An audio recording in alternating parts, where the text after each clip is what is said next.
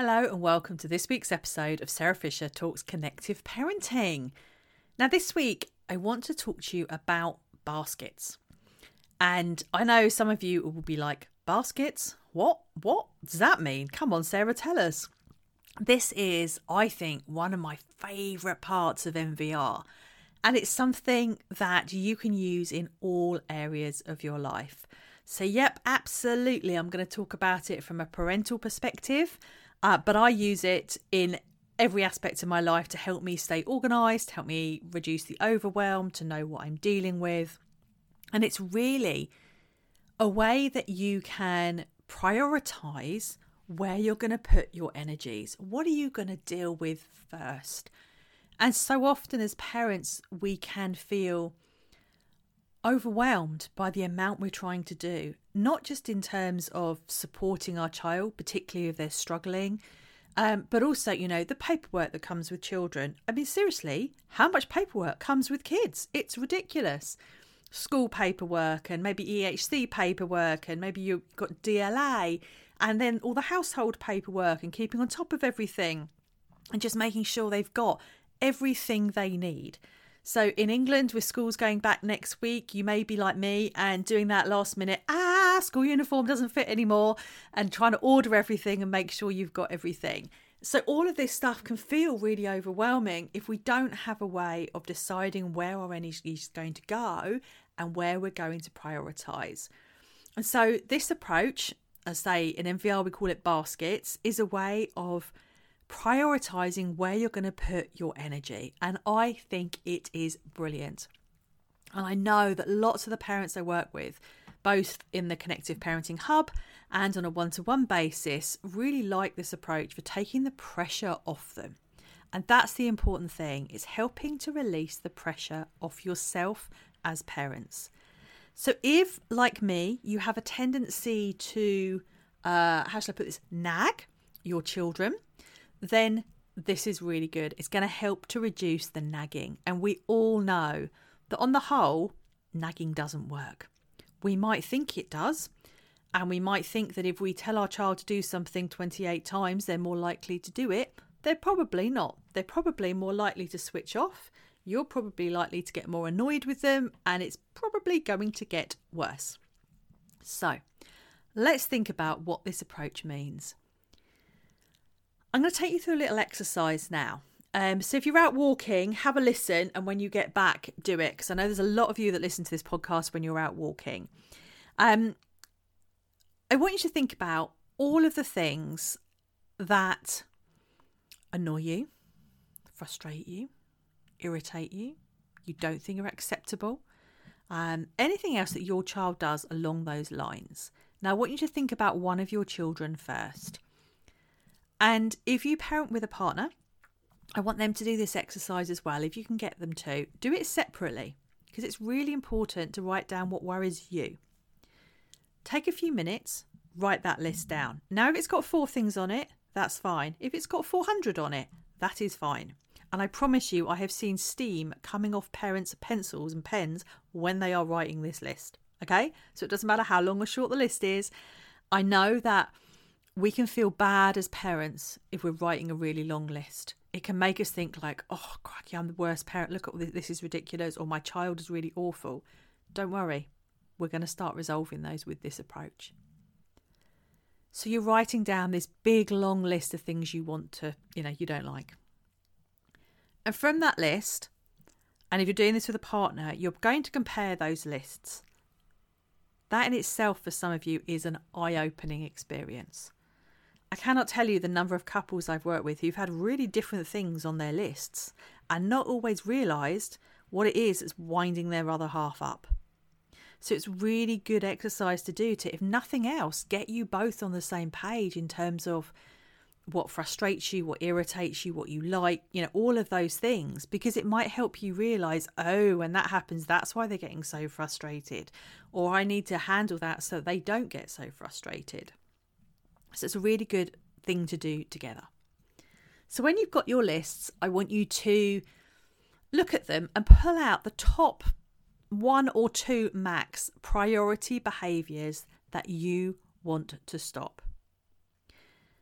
Now, if you are experiencing violence from your child, child and parent violence, I would say that the violence needs to be in the top basket. It's not about dealing with the trigger that creates the violence, it's about stopping the violence.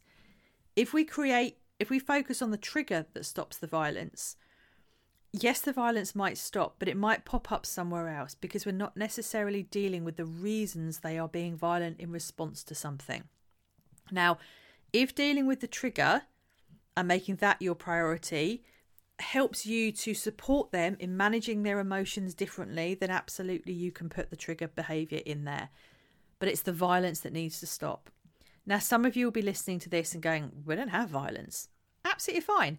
Maybe you have a 13 year old who's very determined and likes to share his or her opinion with you and is very clear on what they will and won't do. That could be your top priority behavior.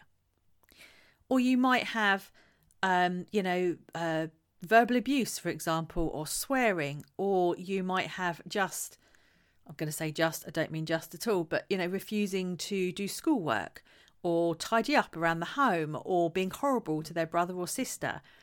It doesn't matter what you put in the top priority basket, whatever is top priority for you, that is what goes in that basket. It's not a a comparing to your neighbours kind of a game, if that makes sense. And I know sometimes you think, oh, things aren't that bad in this house, so I won't use this approach. Use it. It will help all of you as a family, I promise. So you've got your two priority behaviours, and they're going in your red or your small basket. And they are there to really help you know that that is where all of your energy is going everything is going on resolving those behaviours. So you'll be making sure that your natural and logical consequences, where appropriate, you'll be having deferred conversations. If you're talking about things between escalations, it will be all kind of potentially lined up with that to help them think about other ways that they can manage those situations or those emotions. So everything is going into resolving those things. And where you're parenting as a couple, you need to agree what's in that top basket. So you really work together with your child to resolve that issue. And then, if you've got more than 10 things on your list, the next three or four things are going to go in your amber basket. Now, not everybody uses an amber basket, but it's kind of the next priority things, and you're going to pick them up um, maybe not every single time. You're going to kind of take a judgment call um, as to whether raising it in the moment is a wise idea or not. Now, not everyone uses an amber basket. Some people put everything in the next basket, which is the low priority or green basket. So, if you wanted, you could just have your small top priority red basket with your two things in it and everything else in your green basket. It's entirely up to you. The things that go in your green basket for now, you are ignoring. Now, I know there's going to be some of you who've just heard me and gone, What? No, I'm not ignoring things. No, no, no, no, Sarah, I'm not ignoring things. And I know that because parents tell me that when I'm working with them. And they look at me as if I've gone mad when I say, I need you to, you know, ignore these behaviours. But if those smaller things are, I don't know, for example, table manners, or even being defiant if you have violent behaviour in your family. We know that often those things are the um, antecedent behaviours to the bigger behaviours, they're the triggers. So, if we can stop those things and not uh, create escalations out of them, we end up in the bigger escalations less. So, for example, if your child's table manners drive you nuts and you're kind of like, oh why can't they just eat with a knife and fork and with their mouth closed and you know do all those kind of things that many of us would think were normal table manners and should be done if we cannot get frustrated when those things are happening we don't often end up in the bigger behaviors because what happens is we start to get more and more wound up as we're sitting at the table with our child so we'll be picking a little bit more don't do that stop eating like that can you just eat with your knife and fork, please? Come on, it's not difficult. Just eat with your knife and fork. Can you close your mouth, please? Stop talking with a mouthful. Come on, don't flick baked beans across the table. And on and on. We're getting more and more wound up by it, and consequently, our child is. And as they're getting more and more wound up, they're winding us up more. And you can see where this is going. very quickly it escalates and becomes something much bigger than it needed to be. Whereas if we just sit at the table and ignore the fact that our child is eating with their mouth open, however hard that might be, but if we ignore it, we are less likely to create a bigger escalation. We are therefore creating a calmer home and more opportunity to talk to our child about the things they struggle with to help them find solutions. So that is why we need to be thinking about this. We need to be thinking the less I react, the calmer the home, the more opportunities I have to create those conversations that help us resolve the struggles that we're having. Now, I know that is not easy. I 100% understand that. But it does work. And also, sometimes our children do those smaller things because they know they're going to get a reaction. So when we don't react over time, they stop doing them. Now, I'm not saying with something like table manners, don't teach your child how to use a knife and fork, of course, and don't teach them good table manners. But if you know they can do it and they're maybe choosing not to, don't pick an argument over it. Leave them to it. So absolutely, you know, if you're if they're needing to learn how to use a knife and fork, teach them how to use a knife and fork. But then don't create an issue if they choose not to. Because we know that lots of our children have perfect table manners when they're around at their friend's house having tea, if we're ever allowed to do that again. Um, but at home, well, you know, well, what's the point?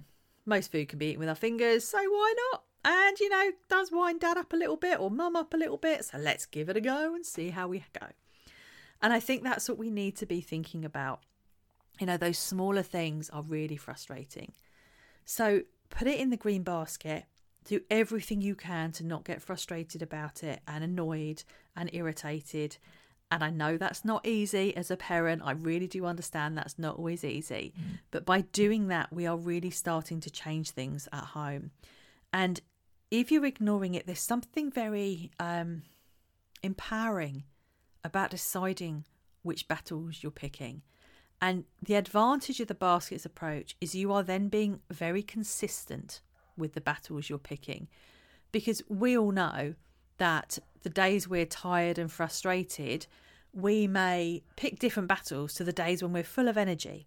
So a child is getting an inconsistent message, and that's not easy for them. So when we use the baskets approach, we're able to be very consistent with how we are, um, which battles we're picking, and how we're managing those situations.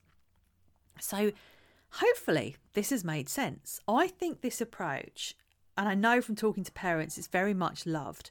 Um, and lots of them find it really, really helpful in terms of reducing the stress, stopping them nagging, making sure where they're parenting as a couple that they're really um, coming from the same place and they're working together with it. And it does provide that consistency. So have a go at this. Think about how is this going to work? You know, what are my list? And don't worry if that list is really long. Honestly, don't worry about it because it will get shorter over time. And what I would say is once you've decided on your baskets, don't change it on a weekly basis. The basket stays set until that behaviour in the red basket has really, really reduced, if not gone completely. So this isn't something that every Sunday night you go, ooh, what shall I put in my red basket this week? I know I'll have that this week. It needs longer so that your child really gets the message and knows they need to stop.